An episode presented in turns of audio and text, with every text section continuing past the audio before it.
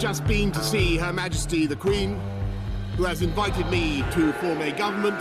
From this day forward, a new vision will govern our land. Leales al pueblo de Venezuela, a su familia, al Iraq collapsing, Syria collapsing, Yemen collapsing, Libya collapsing, and everything else in turmoil. Nothing to do with us.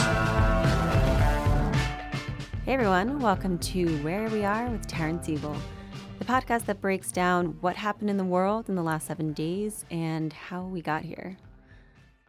Um, for today's episode, I should probably be calling this Where We Are with Taryn Siegel and Charlotte Scar because I have a guest in the studio with me today.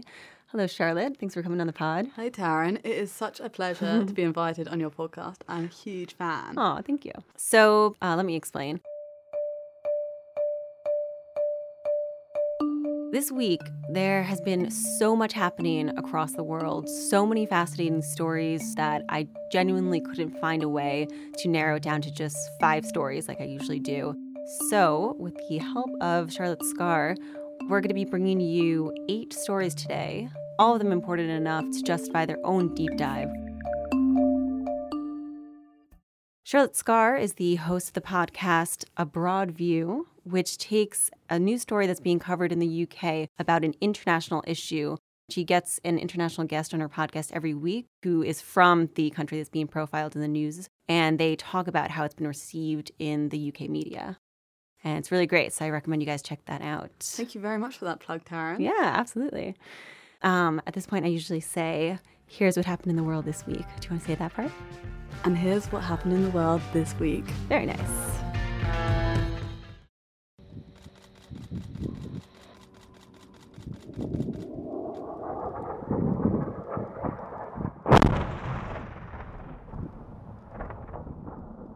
So, Russian President Vladimir Putin and Turkish President Recep Tayyip Erdogan met on Thursday in Moscow in a desperate attempt to de escalate tensions between the two countries, who are currently battling one another in the Syrian province of Idlib.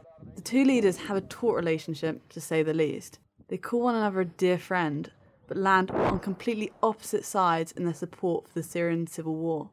President Putin backs the Syrian government led by Bashar al Assad, whereas President Erdogan supports the rebels who have been fighting for nine years to overthrow Assad's regime. Although these days the goal is looking more or less impossible. The head to head Russia versus Turkey side of the Syrian conflict was triggered in November 2015 when Turkey downed a Russian warplane. Russia responded with economic sanctions against Turkey that were so strangling that Turkey was forced to back down and apologize. The province of Idlib is the last rebel held stronghold in Syria, and until a couple of months ago was a ceasefire zone. But the Syrian army, backed by Russia, started a devastating offensive to retake the region at the beginning of the year, prompting thousands of Turkish soldiers to come to the rebels' defense and forcing nearly a million Syrian civilians towards the Turkish border in probably the worst humanitarian crisis of the nine year war. This was actually covered on the podcast in the last two weeks, so if you want to learn more about this complicated and a messy story, I would definitely recommend you checking out the last two podcasts.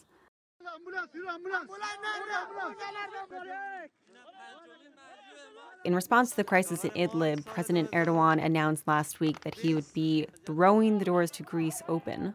Turkish border authorities have stopped blocking migrants from entering Greece either by land or sea, prompting tens of thousands of migrants to try and enter the country. Erdogan said this move was because Turkey was faced with the prospect of a million Syrian refugees from Idlib trying to enter their country, but actually it seems like the border attempts in the past week have been mostly not Syrian.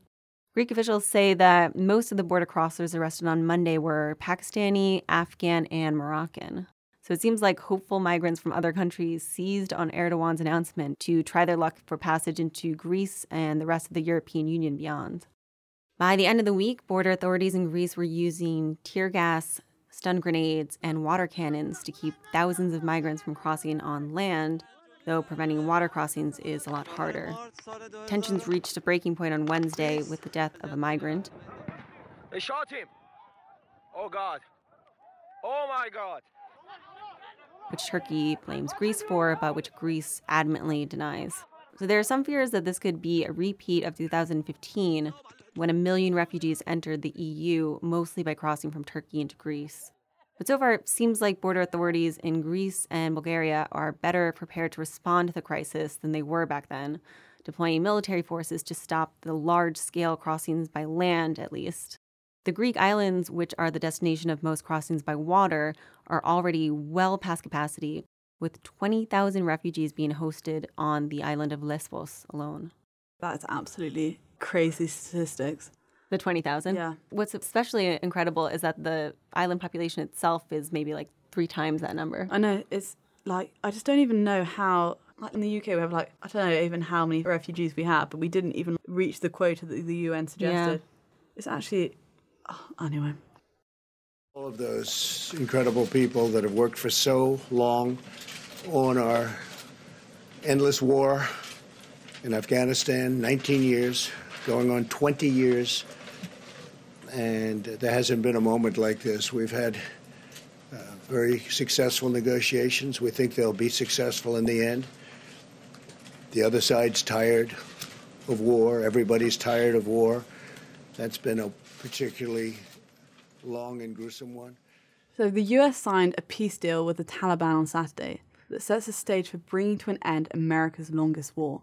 The war in Afghanistan has been going on since September 11th terrorist attacks of 2001, with the continued American presence in the region being criticized by political leaders from both sides of the spectrum.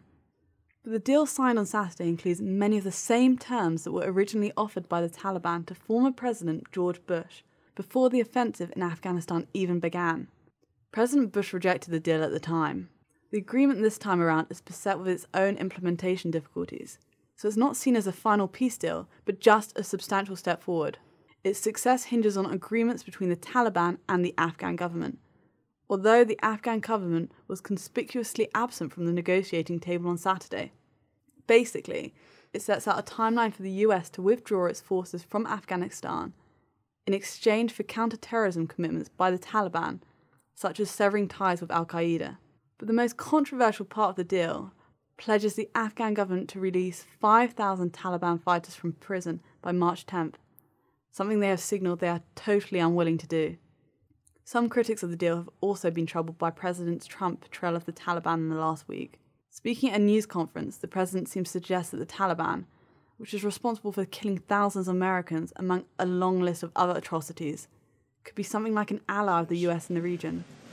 We've killed ISIS fighters by the thousands, and likewise in Afghanistan, but now it's time for somebody else to do that work, and that'll be the Taliban, and it could be surrounding countries. There are many countries that surround Afghanistan. Since the deal signing, violence has erupted between the Taliban and Afghan security forces, triggering an airstrike by the US in response.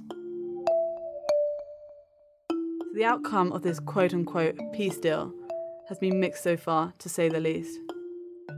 And just as these forces are trying to forge some kind of peace deal, they might be in hot water with the International Criminal Court.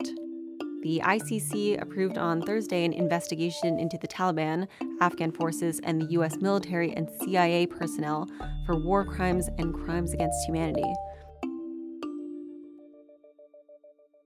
This is the first time that the International Court has targeted U.S. forces. The U.S. has long condemned the ICC and refuses to cooperate with it. In 2018, the then National Security Advisor John Bolton said the court unacceptably threatens American sovereignty. He went on to say that the U.S. will not cooperate with the ICC and that the group is already dead to us. Seems a little extreme, a little extreme. Prosecutors in the case alleged that U.S. military troops and intelligence agents committed acts of torture, cruel treatment, and even rape and sexual violence against conflict related detainees in Afghanistan and other areas between 2003 and 2004. So, indignation at the investigation and the ruling on Thursday is probably the only thing the US, Taliban, and the Afghan security forces can all agree on right now. But the move was welcomed by human rights groups like Human Rights Watch and the Center for Constitutional Rights, which represents some prisoners being held in detention at Guantanamo Bay. The human rights groups have said that this decision shows that no one is above the law, But since the U.S. refuses to cooperate with the ICC, it's unclear if anyone indicted by the prosecutors would actually appear in court, let alone face convictions. In today's world, uh, inequality, it's not only about income inequality. It has to do a lot with knowledge and access. So that's why we put so many effort in it, uh, making connectivity available, and we have increased it dramatically in the past years. Or in Costa Rica, for example, you have uh, two intelligent telephones per capita, or telephones per capita, mobiles. Uh, so access has uh, incremented, and that is reflected in our in our performance in, in the area. Now on to Costa Rica, which is apparently the happiest country in the world. The happiest country. Yeah, that is Costa what I've Rica, heard. Costa not Rica. a Scandinavian country. No, I don't know the. I don't know which organization released these statistics, but Yeah. apparently the people are the happiest in Costa Rica. Wow. Maybe it's the sun. Anyway, so Costa Rica's president is in the middle of a crisis following a data collection scandal, so not so happy. Basically, the executive branch of the government set up a data collection unit that they've been using for the past year and a half to collect and analyze private personal data taken from a bunch of different government entities. But the presidential office had no legal basis for setting up this data unit. In an attempt to make it legal, the government published a decree on February 19th that announced the creation and legality of the unit. Oh, all at once. I know. Seems a little bit too simple and easy. Yeah. There was an immediate public outcry. Last week, the Attorney General's office raided the presidential offices and the homes of four officials. This was the first time in Costa Rica that AG officers raided the offices of the president. President Carlos Alvarado's closest ally, presidential minister Victor Morales Mora, was forced to resign, along with three other top officials. In response, Alvarado admitted they may have committed an error here in the creation of the data collection unit, but called it political clumsiness. Wow. Hmm.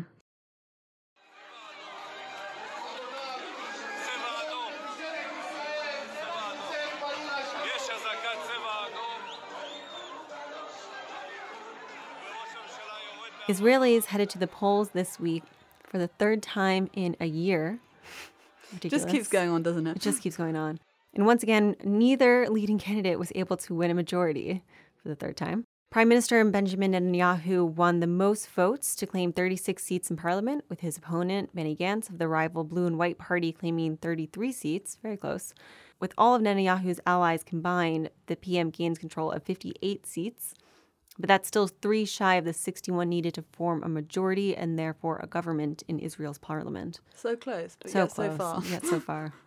Again, Netanyahu was hoping for a decisive victory that would place him in a good position going into his corruption trial that's scheduled for later this month.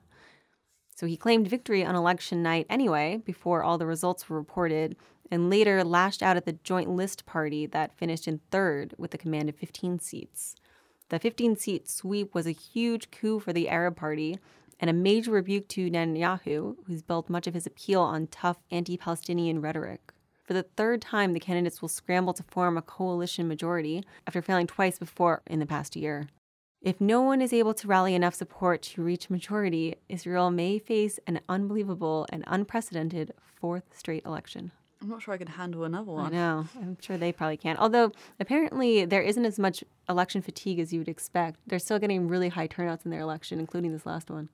Oh my goodness. Yeah. But I guess if it's so close, maybe they're thinking that their votes are important. I guess Yeah. like in, opposed to in the UK when it's marginally predictable, Mm. they're probably thinking, well, if I don't go and vote, they're going to win. Like, 'cause Yeah, it is, their it's vote that- is more decisive. Yeah, it's than it so a lot more decisive. Yeah. But honestly, it's been spiraling on for so long. Yeah. Good afternoon. I'm pleased to tell you that the Commission has just adopted our proposal for the first ever European climate law. This proposal sets in stone our objective to be climate neutral in 2050. And 2050 is no longer impossible distant, as I have a glimpse of the possible environment they will likely experience. Well, this glimpse is pretty sobering if we don't act now. The European Commission announced its first ever climate law on Wednesday that's supposed to set the legal framework for all member states in the bloc to reach their goal of being carbon neutral by 2050. EU Commission President Ursula von der Leyen described the law as a compass for the next three decades.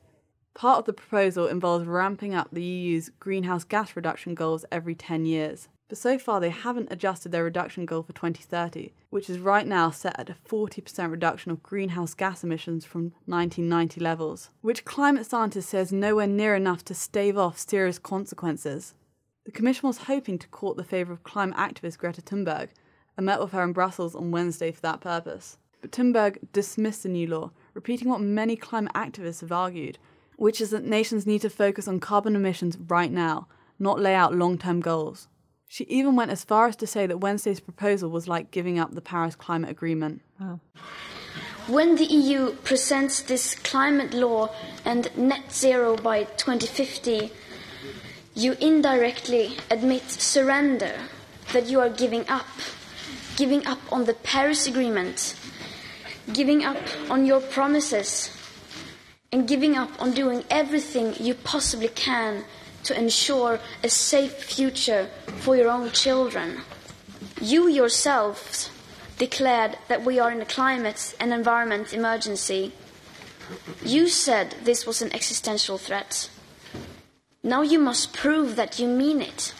This climate law is surrender. Climate scientists and activists like her are mainly concerned that countries aren't doing enough right now to rein in CO2 emissions to a point where we can prevent the world from warming more than 2 degrees Celsius.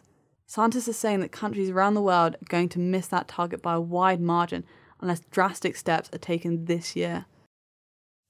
Tonight, I tell you with absolute confidence, we are going to win the Democratic nomination. Just a few days ago, the press and the pundits had declared the campaign dead. And then came South Carolina, and they had something to say about it. And we're told, well, when you got to Super Tuesday, it'd be over. Well, it may be over for the other guy. All right, and then last up is the election that happened this past Tuesday, uh, also known as Super Tuesday. Mm. I have actually been following quite closely the US election, and embarrassingly, I still haven't got a, a vast knowledge on the subject. It seems like there is too much to know, too oh, many candidates. so, Taryn, what happened on Tuesday? Okay, so Tuesday, really the couple weeks leading up to that, but Tuesday was sort of the final say in the future of a lot of the Democratic candidates. So let's uh, do a little bit of refresher to start with. Um, Which is definitely necessary. so I am absolutely not going to list or even attempt to list them all. But astoundingly, this race started with 28 candidates running for the Democratic primary. Isn't that incredible? 28 in the Democratic race. All I can say is in the UK we had about I think 12 and that was enough. Like that was com- and it was 12. just completely embarrassing when they yeah. had to all squeeze on a stage to oh do a God. debate. And we couldn't even manage that. Instead had two debates in order to fit 20 qualifying candidates on our debate stage. Let me see if I can name some of them and uh, see how is, fast is you can go. Is this the 28 or no? Of the 28, but yeah, I'm not going to get anywhere near naming oh all 28. Let's yeah. see how many I can do. Joe Biden, Bernie Sanders, Elizabeth Warren, Amy Klobuchar, Kamala Harris. This is in no particular order, by the way. Uh, Mayor Pete Buttigieg. Uh, the English have absolutely a, a lot of difficulty pronouncing I, I know. Boot, edge, edge. Like a boot on your foot, edge at the edge of a table. Say it again. Boot edge edge. Actually, in his campaign office, he has a giant poster that says phonetically spelled boot edge edge. I thought that was hilarious. Probably quite a good campaign. I know. That's honestly. I think about that sign every time I say his last name now. So smart campaign, but uh, not smart enough apparently. Anyway, before we ruin the ending of this, okay. So I got Mayor Pete, Cory Booker, um, Tom Steyer, Michael Bloomberg. Those of you counting them up to nine. I feel bad for the candidates that I've completely forgotten already. Okay, Tulsi Gabbard.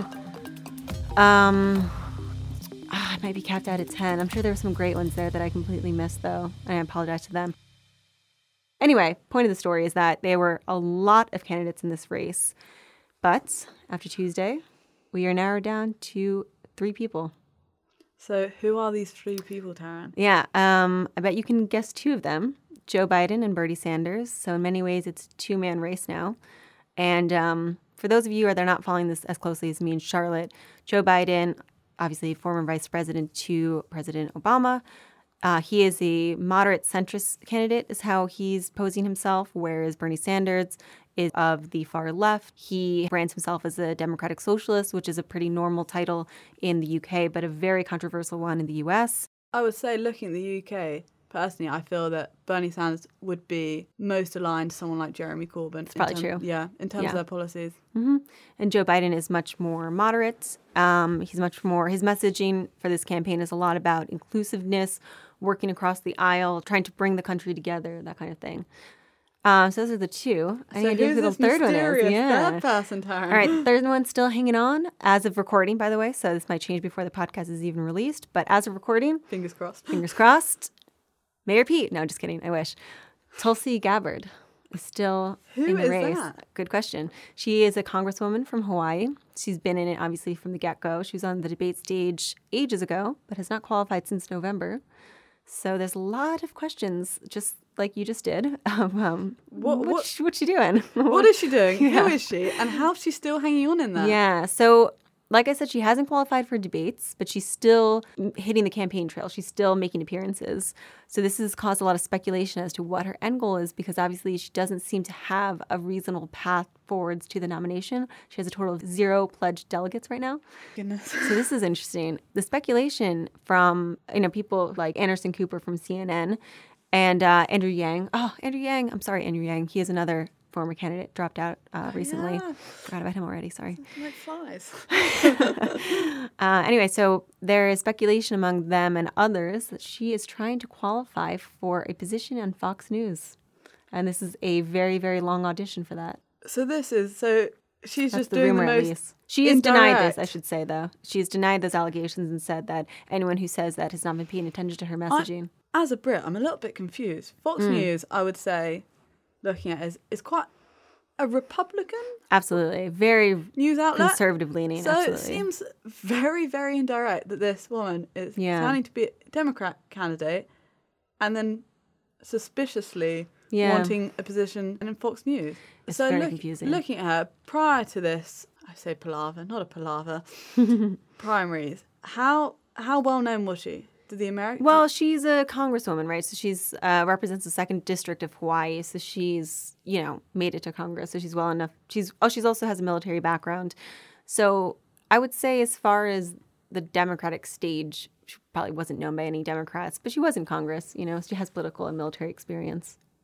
So she didn't come out of nowhere, but it's obviously deeply confusing as to why she, when so many wonderful candidates have dropped out that ha- actually had success, actually won delegate and then dropped out. So for her, who hasn't been able to get any pledged delegates in any of the primaries so far, to still be hanging on really begs an explanation. Is there any potential that she can pick up the votes of those that have dropped out so far?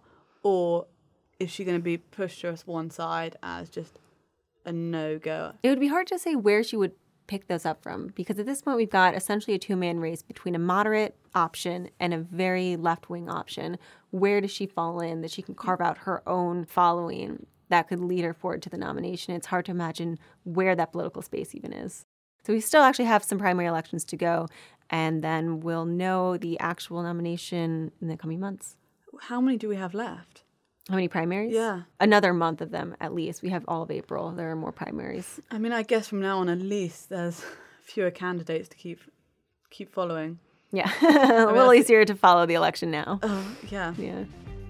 All right, uh, and that's our show for this week. Thank you so much, Charlotte Scar, for coming on. Thank you so much for having me. I've had a great time. Yeah, it's been great having you. Uh, tune in next week for another episode of Where We Are with Taryn Siegel, where I'll be going back to uh, another deep dive, uh, just as usual.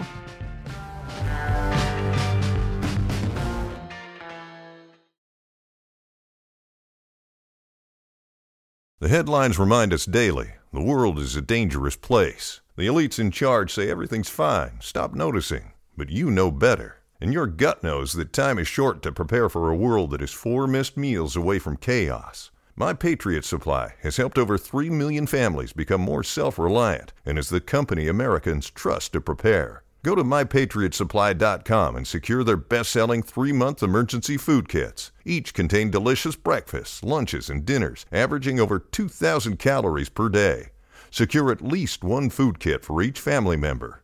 For a limited time, save $200 plus get free shipping on all their Ready Hour 3 month emergency food kits. You're not ready if it's not Ready Hour Foods.